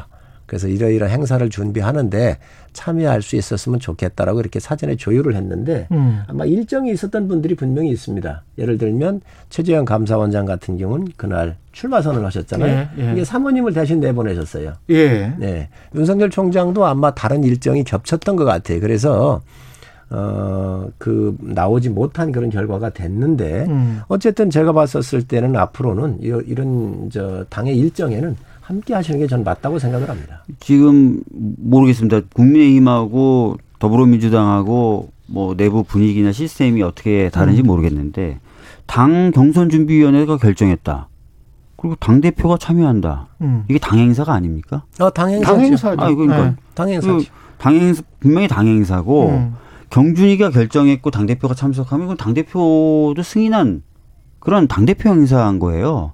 저희들도 보면 원내대표가 행사에 참석한다, 당 대표가 참석한다에 따라서 다 다르게 준비하고 음. 참석하는 의원들도 어, 다르게 참석을 하거든요. 예, 그래서 지금 마치 경준위에서 그냥 준비한 거다라고 얘기를 하시는 게 모- 모르겠습니다. 저희 당 입장에서는 잘 이해가 안 되고요. 예. 당 대표도 참석한다고. 그다음에 이준석 대표가 거듭 얘기하고 있습니다. 윤석열 후보가 본인만 참석 안 한 게 아니라 다른 후보들에게도 참석하지 말자라고 했다라고 예. 자기가 그 사실을 확인했다라는 얘기를 지금 거듭 얘기하고 있거든요. 그래서 뭐 갈수록 태산이라는 예. 거 아니에요? 예.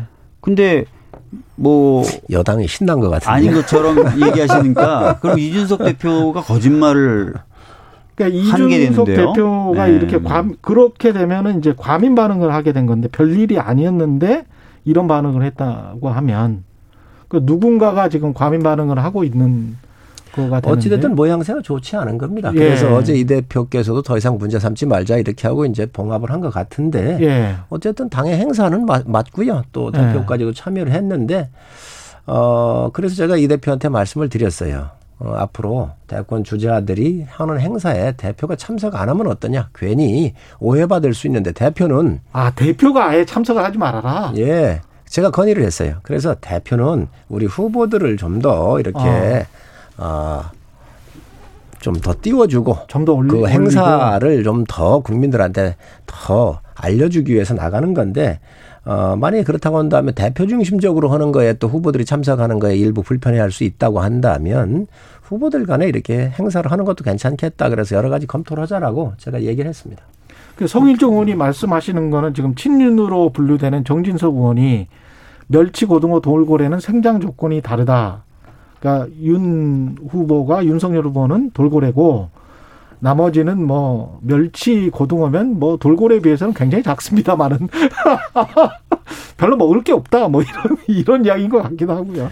아니, 근데- 여야 막론하고 다 뭐 고등어, 멸치 다 있는 거 아닙니까? 아니 근데 문제는 문제는 적절하지 않고요. 그런 본인이. 돌고래라고 생각하더라도 예. 다른 후보를 멸치라고 얘기하면 안 되죠. 그걸 공개적으로. 예. 그렇게 되면 당 경선이 무슨 의미가 있고 음. 어 그- 그래서 그런 태도가 저는 이번에 행사 불참 등으로 드러났다고 보이, 보여지는 거고 예. 이준석 대표도 그게 굉장히 불쾌한 거고 당을 운영하는 입장에서 예. 그래서 이제 이런 부분은 좀 빨리 좀 시정이 돼야 됩니다. 그리고 당 대표가 참석 안 할 게 아니라 예. 앞으로 당 행사가 있으면 후보들이 와 오게 만드는 게 정상이죠. 하여튼 제가 봤을 땐 그렇습니다. 아니 그게 네. 이제 당 대표가 함께 해서 시너지가 나면 하고요. 음. 또뭐 그렇지 않고 후보들 간에 왜냐하면 당 대표가 자꾸 언론에 받는 것도 좀 그렇습니다. 그래요. 그렇기 때문에 예. 그거는 그때 그때 상황에 따라서 판단을 해야 될 거라고 보여지고 예.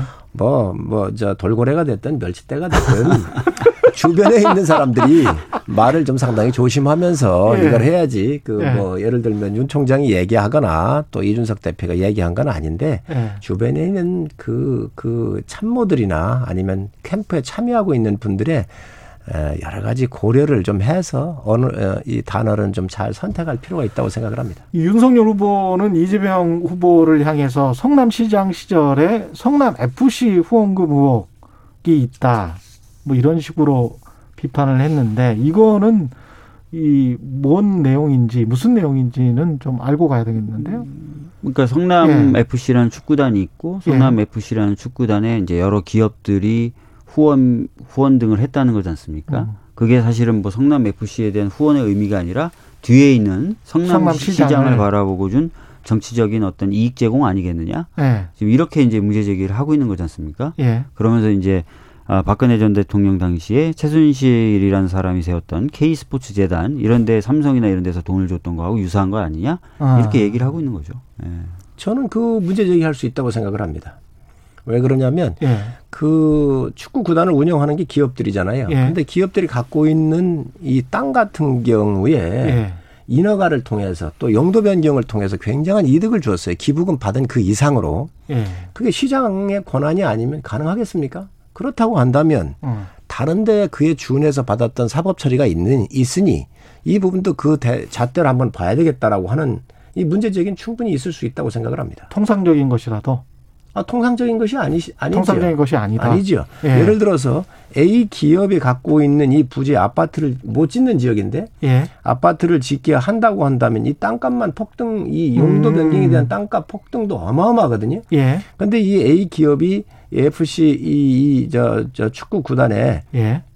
기부금을 냈단 말이지요. 성남시에 기부금을 내, 낸 대가로 음. 이러한 용도 변경이나 기업의 이득을 극대화시키는데 내불성이다. 내불성이라는. 말씀이시죠? 행정력이 예. 동원됐고 그에 대해서 결재권자가 시장이라고 한다면 음. 분명히 그것은 문제를 삼아야지. 두 가지 지금 이 문제를 지적한 겁니다. 두 음. 가지를 좀 살펴보셔야 돼요. 아시다시피 최순실이 K스포츠 재단이라든지 이런 걸 만들어서 미르 이런 걸 만들어 가지고 돈을 받았을 때 최순실과 박근혜 전 대통령 경제 공동체였죠. 음. 검찰이 그렇게 보고 이제 구조를 짜들어간 겁니다. 그럼 성남 FC란 축구 축구 클럽하고 성남 시장이 경제 공동체냐, 음. 경제적 이익 공동체냐, 한 가족처럼 그렇게 어떻게 봅니까? 그럼 일단 이론 구성과 사건 구성 자체가 안 되는 것이고요. 그 다음에 이제 권한에서도 차이가 나는 거죠. 대통령과 시장 그런 차이들을 보셔야 돼요. 경제적 공동체 구성이라는 부분 한번 살펴보실 필요가 있습니다. 이건 박 의원님이 말이 안 되는 소리를 하고 있어요. K스포츠 네. 미르재단이 재단법인에 의해서 나온 법인이에요. 아, 그래서 그거를 최순실이 최순실과 잠깐만, 아니 이거 아니, 잠깐만 법원 잠깐만. 판결을 부정하시는 아니, 거예요? 잠깐만요. 최순실과 박 대통령이 뭐 돈이 오고 가고 한 문제는 모르겠어요. 네. 그러나 대한민국 법에 의해서 재단의 법인에 의해서 재단법에 의해서 운영하는 거고요. 재단은 대법원 판결까지 나온 아니, 겁니다. 재단은 국가에 귀속되는 겁니다. 마지막에 가면 음. 이거는 그런데 그걸 갖다가 얘기를 하면서 이재명 지사하고 이것을 분리한다고 있을 대법원, 수 없는 얘기예요. 대법원 판결이 그렇게 본 거 아닙니까? 사실 K스포츠 재단 이런 것들은 최순실이 사유한 것이고 음. 최순실이 그걸 도구로 해서 돈을 받았고 최순실 최순실과 박근혜 전 대통령은 사실상 뭐 인적 관계나 이런 것들 통해서 봤을 땐 경제적 공동체다. 이게 검찰의 기소의 핵심이고 그걸 법원이 인정해서 유죄가 나온 거 아닙니까? 말이라든지 이런 제공한 거에 대해서는 뇌물로 봤지만 음. 이 K스포츠나 이런 부분들은 지금 그러면 이거 지금 최순실 수, 저 소유하고 있습니까? 이 재단 법인을 한번 보십시오. 아니 이 재단 법인을 아, 소유할 판결문을, 수 있습니까? 판결문을 보시니까요. 네. 아니, 그러면 이 관련해서 이제 비슷하게 우리가 헛갈릴 수 있는 게 이재명 후보 측에서는 코바나 콘텐츠 관련해서 그 기업들이 후원한 거 그거는 중앙지검장이라는 큰 뒷배를 보고 후원한 거 아니냐. 이런 식의 이제 의혹 제기를 하고 있거든요. 수사했지 않습니까? 그래서 무혐의가 나왔지 않습니까? 아니 지금 수사하고 있어요. 수사하고 하고 있어요. 아니 이건 중앙지검 할 때 얼마나 많이 털었 저저이 검찰총장한테 얼마나 많이 털었어요. 수사하고 있고 네. 그 수사가 마치 끝나서 무혐의로 결론 나왔다는 건 맞지 않습니다. 지금 수사하고 있습니다. 수사가 너무 더디어서 저희들이 답답해요. 검찰 검찰총장 네. 임명할 때 다 봤지 않습니까? 이 검찰총장 임명, 임명할 때 어? 코바나 콘텐츠가 화제가 된 적이 있습니까? 중앙지검장 할 때 있었던 있었던 거 아닙니까? 그게 있었다는 그러니까 거잖아요. 그, 그러면 그 당시에 그러면 검찰총장 저희가 그 당시에 청문회 할때 검증을 해서 청문회, 아무 문제 없다고 청문회 할 때 마치 수사하듯이 다 들여다본 겁니까? 아니, 아시다시피 청문회는 후보자 본인이 동의해서 낸 자료들을 기반으로 해서 하는 것이죠. 이 네. 정권의 검증 책임이 이 정부에 있는 거예요. 그래서 아무 문제 없다고 얘기해 놓고 이 정권이 상식과 정의를 파괴하니 그거에 대해서 반기를 들고 이, 저, 저, 공정과 정의를 세우기 위해서 싸웠었던 게 윤 총장 아닙니까? 그런데 그 당시 검증해야 될 책임이 여당에 있는데 내 편이 아니고, 어?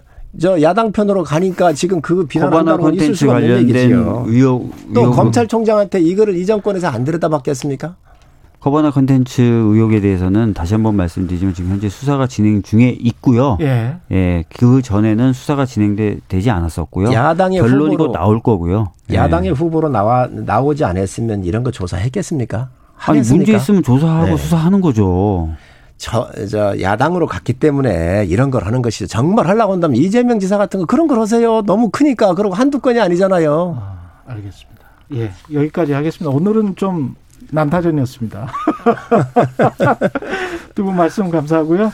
최고의 정치 국민의힘 성일종 의원 더불어민주당 박주민 의원이었습니다. 고맙습니다. 네, 네 감사합니다. 감사합니다. KBS 라디오 최근의 최강시사 2부는 여기까지고요. 박정호 교수와 함께하는 경제합시다 준비돼 있고요. 대한민국 이름을 빛낸 도쿄올림픽 영웅들 준비되어 있습니다. 일부 지역국에서는 해당 지역 방송 보내드리겠습니다.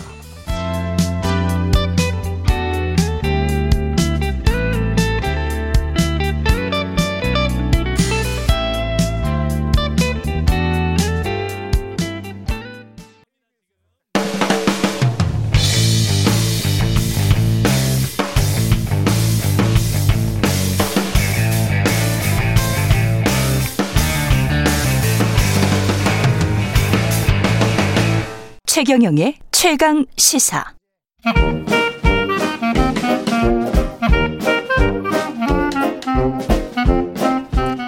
네, 최경영의 최강 시사 경제합시다. 월요일은 명쾌한 경제 이야기 해보고 있습니다. 박정호 명지대학교 특임 교수 나와 계십니다. 안녕하십니까? 예, 안녕하세요. 중국 정부가 중국 기업들을 때리고 있는데, 아, 예, 예, 빅테크 기업들 그러니까 데이터 만지는 기업들 이어서 최근에는 사교육 관련된 우리로 보면 뭐 메가스터디 같은 그런 예 거잖아요? 맞습니다. 예. 왜 이러는 거예요? 예, 그 결론적으로 말씀드리면 예. 어, 내년이 이제 시진핑 주석의 이제 큰 변화가 있는 시점이거든요. 장기 예. 집권으로 가기 위한 이제 어떤 법을 바꾸거나 내, 내용을 바꿔야 되는 시점인데 그 전에 체제 유지를 위한 밑작업을 하고 있는 과정이 아닌가라는 게 국내외 외신들의 전반적인 의견입니다. 체제 유지를 위한 밑작업. 예. 그것과 사교육과는 무슨 관련이 있을까요? 네, 사실 중국 내부에서도 지금 가장 큰 문제가 절대적인 인구 감소가 이제 예견되어 있고, 그렇죠. 예, 고령화가 진행되고 있습니다. 예, 맞습니다. 그래서 예. 중국을 흔히 부자가 되기도 전에 그 늙어버린 늙어버렸다 뭐 예. 이런 소리들을 하거든요. 예. 근데 그 이유 중에 하나가 저출산 고령화 이유 중에 하나가 아, 극심한 양극화인데요. 음. 그 양극화의 주범이 뭐냐? 그랬더니 역시나 부동산 문제, 뭐 최저임금을 지키지 않는 문제 이런 것도 있지만 그 중에 하나가 자녀를 낳더라도 사교육비 때문에 더 이상 내가 자녀를 감당할 수 없어서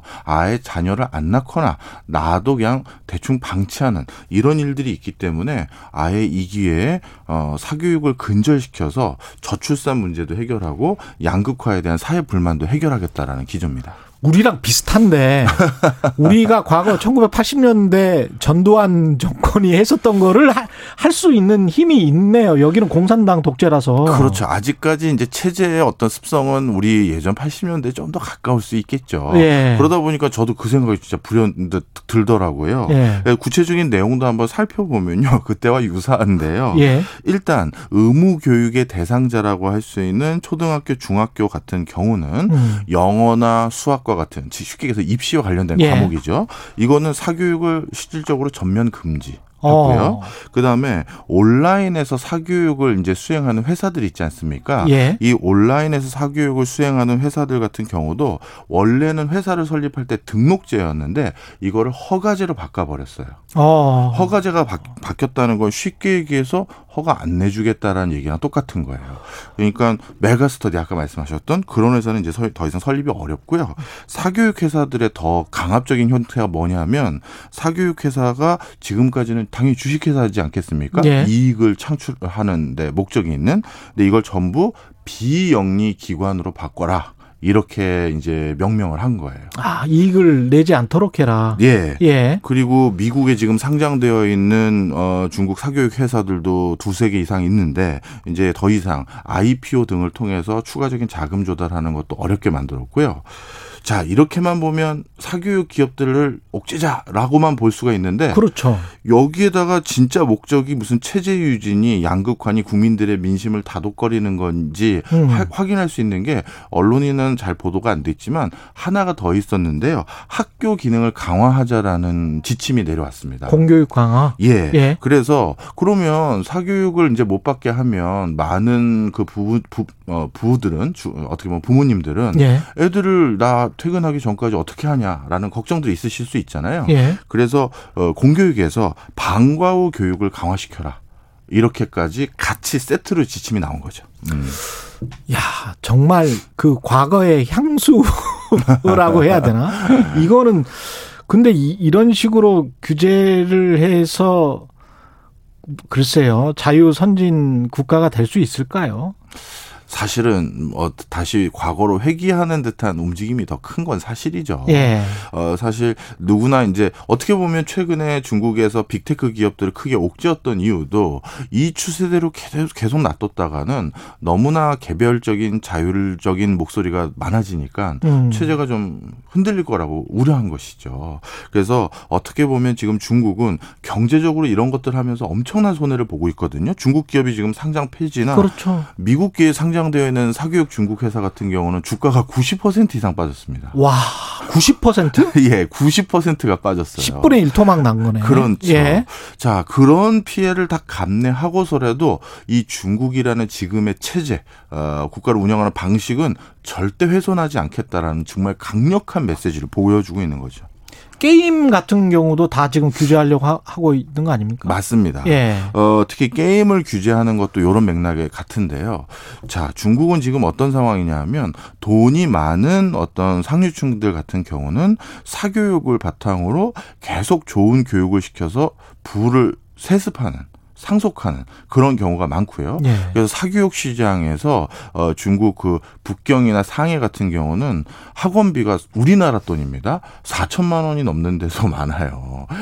그러니 이게 뭐 말도 안 되는 거고요. 그럼 4천만 원? 사, 그렇죠. 4천만 원이요. 야, 중국도 진짜 부자 많구나. 네. 예. 그리고 반대로 사교육을 못, 못 시키는 집에서는 아이들이 부모님 둘 다 맞벌이 하러 갔었을 때 집에서 게임만 하는 거예요. 그러니 이게 돈 있는 집은 반강제적으로 공부를 시키고 돈이 없으면 집에서 게임만 자꾸 하다 보니 음. 자꾸 격차가 더 벌어진다. 이런 것들을 이제 전부 어 정말 정부 규제로 다 잡으려고 하는 거군요. 그렇죠. 나타나는 현상은 우리랑 좀 비슷한 것 같은데. 아, 그렇군요. 근데 이렇게까지 이제 강한 규제를 해서 기업들이 주가가 그렇게 10분의 1 토막 날 때까지 막 밀어붙이는 건데 어떤 뭐 다른 어떤 피 그 큰 그림 같은 게 있을까요? 이게? 예. 역시 그 더 카테고리가 높은 거는 빈부격차 완화입니다. 아. 어, 이번에 이제 사교육 규제 강화와 함께 방금 말씀하셨던 게임 산업의 규제 음. 그거 말고 또 하나가 뭐냐면 배, 그 배달 기업의 배달원들의 처우 개선에 대한 어, 내용도 아주 강한 지침이 나왔는데요. 요것도 좀 말씀을 드리면 어, 배달업체 처우 개선에 대해서 지금 등록되어 있는 배달원들이 배달을 한번 할 때 그때 그 사람들에게 주는 총 금액 이것도 다시 회사하고 나누겠죠. 예. 어, 6위안 정도인데 6위안이니까 우리나라 돈으로 하면 한 천 원 조금 넘겠네요. 예. 근데 그 우리나라보다 사실 상해하고 북경은 어, GRDP 그 지역의 1인당 국민 소득이 사실은 더 높습니다. 음. 그렇죠. 그러니까 우리 예. 한국보다 더 부자인 동네죠. 예. 그럼에도 불구하고 배달원들이 한번 배달 갔을 때 받는 돈이 회사랑 나누기 직전의 돈이 천 원이라고 천 원. 하는 것은 처우가 정말 열악한 것이죠. 그런데 최근 어떤 일들이 생겼냐면요. 중국도 코로나19 등으로 인해서 이제 불황이 거든요. 음. 그러다 보니까 어디서 해고당한 많은 어, 처우가 낮은 사람들이 배달원으로 이제 자신들이 이제 내 배달해 보겠다 많이 오신 거예요. 그러다 보니까 배달하겠다는 사람들은 넘쳐나고 회사 입장에서는 지금 너 아니어도 배달하겠다는 사람 많어. 당연히 급여를 안 올릴 가능성이 많겠죠. 그래서 어떤 일이 생겼었냐 하면 중국은 대표적인 배달 기업이 두, 개, 두 개가 있는데요. 메이투안이라는 거하고 얼러워라는 두 군데 회사가 시장을 꽉 잡고 있는데 메이투안 이 시장 점유율이 한 60%, 얼러워가 35%인데 이 양쪽에서 근무하고 있는 배달 고- 그 배달원, 배달원의 숫자를 합치면 1,500만 명이 조금 안 돼요. 야, 역시 대국이다. 다 르죠. 스케일이 다르네. 예, 예. 그런데 그 중에서 방금 말씀드렸던 두 업체 중에 한 곳 배달원이 얼마 전에 분신을 하셨어요. 아. 왜냐하면 너무 처우가 낮았고 임금 체불까지 당하신 거예요. 음. 근데 어, 처우가 어느 정도 낮으냐? 중국도 당연히 최저임금 제도가 있습니다. 그럼에도 불구하고 그것보다도 사실 배달원의 처우가 지역마다 어떤 데는 더 낮은 데도 있었던 거죠. 예. 게다가 이 이 두 업체의 알고리즘이요 배달원들이 신속하게 배달하는 걸 반강제하기 위해서 알고리즘이 배달 시간으로 설정한 게 굉장히 빡빡한 거예요. 예. 그러니까 사고의 위험도 많고 배달 시간이 지연되면 자기가 받아야 될 돈을 제대로 못 받기도 하고 하다 보니 까 정말 업무 스트레스가 엄청났던 거죠. 바로 이런 분들의 처우를 개선하겠다라는? 것도 큰 틀에서는 빈부격차 완화인 거죠. 그러니까 음. 사교육, 어, 그 다음에 배달원의 처우 개선, 이 모든 것들이 지금의 체제를 유지하기 위한 여러 노력 중에 하나다 이렇게 말씀드립니다. 그 자본주의의 부작용을 방지하기 위해서 어떻게 보면 그 과거에 이제 사회주의로 돌아가는 것 같은 그런 모습인데 계속 먹힐까요? 어떻게 보십니까? 사실 어 초반에는 당연히 먹힐 것 같습니다. 왜냐하면 많은 사람들에게 와 저렇게까지 할 수 있나 싶을 정도로 고강도의 기업 탄압과 규제 변경을 하고 있거든요. 정말 알토란 같은 중국의 시가총액 그 1등부터 50등 안에 있는 기업들이 시총이 뭐 10분의 1 토막이 나고 그러거든요. 그만큼 본인들이 가장 지금 지키고자 하는 게 무엇인지를 보여준 것이기 때문에 기업들이나 중국 내부의 움직임도 오히려 여기에 따라갈 수밖에 없다라는 기저가 있고요. 제일 중요한 건 중국의 가장 핵심적인 미래 세대인 20대입니다. 예. 오히려 20대는 미중 간의 무역 갈등이 높아지면서 정부의 이런 노력에 대해서 오히려 칭찬을 하고 있고요. 그리고 미국 기업이 아니라 중국 내 기업들의 물건을 사주자라는 애국 소비 운동이 더욱더 높아지고 있는 상황이죠. 진짜 우리나라 1980년대랑 비슷하네요. 그렇더라고요. 딱 네. 그러네. 네. 생각도 거기에 딱 멈춰 있고. 근데 예. 뭐 역사 더 잘하시잖아요. 예. 이게 언젠가는 언젠가 뚜고 무너집니다. 그렇죠. 예. 네. 개인주의로 갈 겁니다. 그럼요. 예. 네. 지금까지 최경련의 최강시사 경제합시다. 박정호 명지대학교 특임 교수였습니다. 고맙습니다. 감사합니다. KBS 일라디오 최경련의 최강시사 듣고 계신 지금 시각은 8시 41분입니다.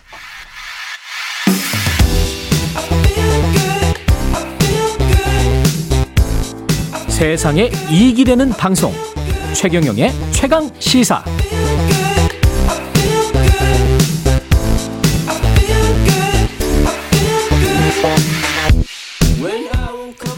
네, 헨젤과 그레테님, 헨젤과 그레테, 헨젤과 그레테님은 박정호 교수님 파마하셨네요. 힙스터 같이 젊은 느낌입니다. 뭐 이렇게 말씀을 하셨습니다. 예. 박정호 교수님 파마하신 것도 알아보고 역시 예. 이번 코너에 팬들이 많이 생기신 것 같습니다. 어제 도쿄올림픽 폐막을 했는데요. 오늘 인터뷰 3에서는 올림픽을 빛낸 선수들 차례로 만나보는 시간을 갖겠습니다.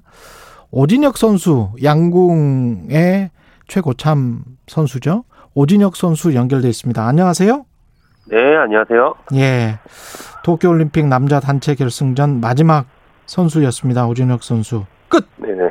이렇게 말씀을 하셨습니다. 쏘자마자. 귀국은 언제 하셨습니까? 귀국은 어 여자 개인전이 맞 여자 개인전이 끝나고 다음날 8월 1일 날 한국에 귀국했습니다. 예. 어떻게 좀 쉬셨어요? 어 일단은 뭐 집에서 아이들이랑 시간 잘 보내고 있고요. 예. 뭐 이제 훈련도 조금씩 하면서 그렇게 음. 좀 지내고 있습니다. 환영 많이 받으셨죠?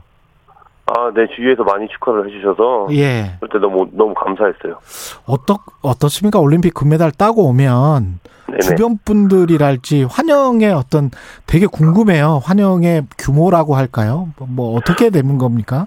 어 뭐 일단 뭐 주위 분들 그냥 뭐. 뭐 특별한 건 없고요. 그냥 아는 사람이 일단 올림픽에 나갔다는 것도 신기한데 예.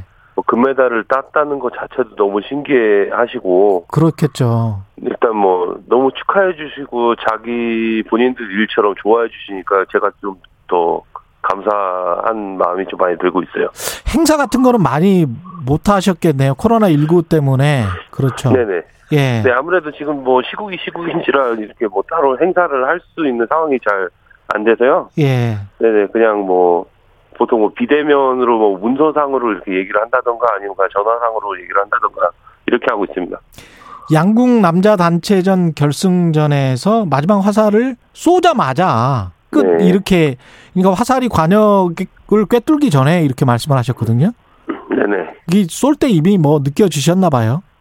끝이다는 네, 게. 저희 뭐 네네 저희 예. 양궁 선수들이 이제 뭐 저를 포함한 다른 선수들도 뭐 항상 반복된 훈련을 통해서 얻어낸 그게 결과물이라고 생각을 하거든요. 예. 그래서 이제 어느 정도 이렇게 어, 선수들이 발사가 될 때그 10점이 맞는 느낌이 나는 경우가 좀 덜어 있습니다. 예. 네, 그래서 그때 저도 경기 마지막에 마치면서 이제 그렇게 얘기를 한 것 같고요. 예. 네네.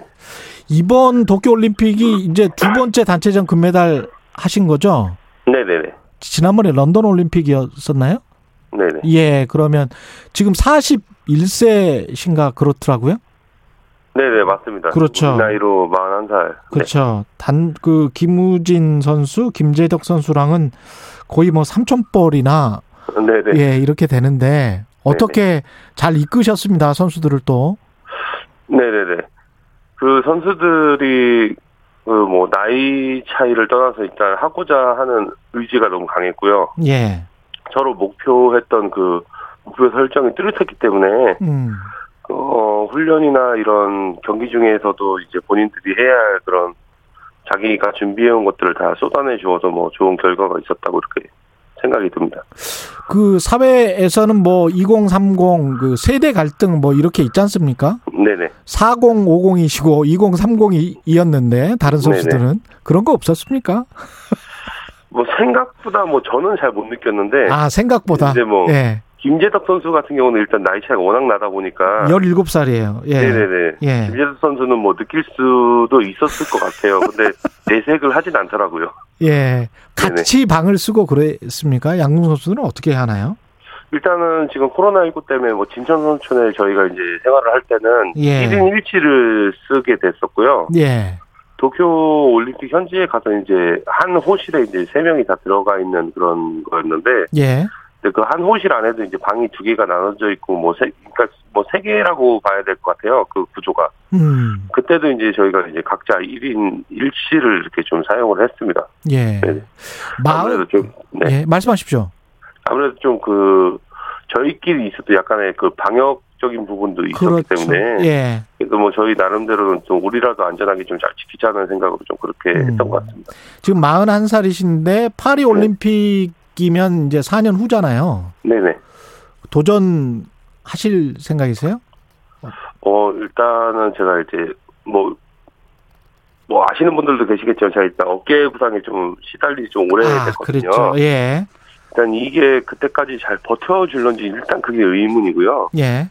물론 뭐 저도 치료와 뭐 보강 운동을 통해서 뭐 좀 버텨보기는 하겠지만 왠지 좀 그건 좀 어려울 수도 있고 그렇지 않을 수도 있을 것 같은데 일단 하는 데까지는 좀 해보려고는 생각 중이에요. 근데 그 앞으로의 3년 후에 제 이제 몸 상태가 어떻게 변할지 모르기 때문에 그거는 뭐 좀 어떻게 확실하게 좀 답변을 드리기가 좀 어려울 것 같습니다. 알겠습니다. 여기까지 하, 하겠습니다. 양궁 대표팀의 영훈아 마티형, 양궁의 자부심 오진혁 선수였습니다. 고맙습니다. 네, 감사합니다. 합계 277 도전합니다. 152. 자, 이선미. 됐습니다. 여기까지는 해야 됩니다. 자, 이선미 선수 중요한 순간. 자, 그렇죠. 성공합니다. 네, 성공했습니다. 152 성공하고 있는 대한민국의 이선미 선수. 성공했습니다. 네, 이선미 선수 연결돼 있습니다. 금메달 같은 4위라고 할 수 있겠습니다. 올림픽에서 아쉽게 4위를 했지만 사람들이 참 많이 좋아해 주셨던 것 같아요. 이선미 선수 연결돼 있습니다. 안녕하세요. 안녕하세요. 예, 역도 최중량급 경기에서 인상 세 차례는 모두 성공시켰고 용상에서 약간 아쉽게 됐었는데 어땠습니까? 경기 끝나고 나서? 아, 조금 아쉬웠는데. 예. 그래도 저는 최선을 다했다고 생각합니다. 그쵸. 주니어 때부터 제2의 장미란이라는 이야기를 들었고, 주니어 신기록을, 장미란 선수 신기록을 깼었단 말이죠. 네. 그쵸. 앞으로도 기대가 많이 됩니다. 지금 나이도 20대 초반이잖아요. 그죠? 네. 예, 뭐 충분히 가능할 것 같은데, 오자마자 뭐 하셨습니까? 아, 그냥 딱 수요일, 아, 목요일 날 입국해서. 예. 주말 때까지 그냥 집에서 쉬었어요. 그 사람들은 뭐라고 하던가요? 어, 주변 그냥- 사람들. 예. 그냥 다들 잘했다고, 괜찮다고, 다음 올림픽 때 열심히 하자고, 예. 다들 그러시더라고요. 예. 사위에 대한 대접이 사회적으로도 좀 많이 달라졌죠? 네. 어떻게 느끼세요? 그냥 메달 딴 것도 아닌데, 예. 다들 그래도 잘했다고, 예. 최선을 다했다고, 이렇게 격려해 주시고, 응원해 주셔가지고, 예. 솔직히 많이 좀 놀랐어요. 그쵸. 그, 우리나라가 약간 좀 바뀌는 것 같아요. 네. 이른바 이제 쿨하게, 예? 열심히 하는 선수들한테는 그 뭔가 사위를 했어도 정말 잘했다. 그 기록을 인정을 해주는 것 같아요. 그죠? 네. 예. 이번에 그 앞으로 이제 훈련은 계속 하실 거죠? 그죠? 네, 훈련은 계속 열심히 해야죠. 예, 파리 올림픽도 준비를 하셔야 되고 네. 포스트 장미란이라는 이 수식어는 약간 좀 부담스러우실 수도 있을 것 같습니다. 네. 항상 똑같은 대답인데. 예. 많이 부담스럽긴 한데. 예. 제가 아직 미란 언니 기록을 따라가려면 한참 남았는데 계속 포스트 장미란이라고 하니까 좀 부담스러운 것 같아요. 예. 어떤 점을 조금 보완하면 잘 될 것 같다 이렇게 생각을 하세요? 일단 제가 허리 수술하고 아, 이제 허리 코어 쪽이 많이 약하거든요. 허리 수술하신 분들이 운동 선수들 중에 정말 많군요. 너무 네. 저 힘을 많이 쓰시니까. 그죠? 아까 양궁 선수 오진혁 선수도 마찬가지로 그 이런 이야기 했었는데. 예. 아, 일단 허리 코어 쪽 보강하고 그냥 전체적으로 좀 약해가지고 몸이 아, 예. 네 저- 전, 전체적으로 약하다는 게 이제 훈련을 많이 해서 약해진 부분들이 있는 건가 보죠? 아니 그건 아니고 예. 부상을 당한 부분들? 부상 당한 건 제쳐주고 원래 네. 제가 좀 보조 운동 쪽으로 많이 약한 편이라 가지고 아, 그렇군요. 네. 그런 약점들을 보완하겠다. 네. 예. 훈련은 주로 어디서 하십니까? 이제 그렇게 되면 올림픽 끝나면? 일단 저희 팀에서 이제 계속 운동할 것 같아요. 예. 지금은 집에서 계속 쉬시고 계시고요. 아니요 주말에 이제 일요일 날 팀 올라와 가지고 예. 오늘부터 이제 운동할 것 같아요. 그렇군요. 오늘부터 오늘부터 또 파리 올림픽 준비에 들어가겠습니다. 네. 삼- 파리 올림픽은 3년밖에 안 남았네요. 생각을 해 보니까. 네. 생각보다 짧더라고요. 예. 활약 기대하겠습니다. 네. 예. 여기까지 하겠습니다. 고맙습니다. 네, 감사합니다. 예. 지금까지 희망의 사위 역도 부문 이선미 선수였습니다. 더 높기 때문에요. 14.783 14점. 자, 이러면 1등입니다. 1등입니다. 14.783 금메달. 오, 신재환 선수가 또 우리에게 네. 마지막으로 올림픽 정상으로 날아올라 금빛 착지에 성공한 도마의 신재원 선수 만나보겠습니다. 안녕하세요. 네, 안녕하세요. 신재원 선수는 귀국 언제 하셨습니까?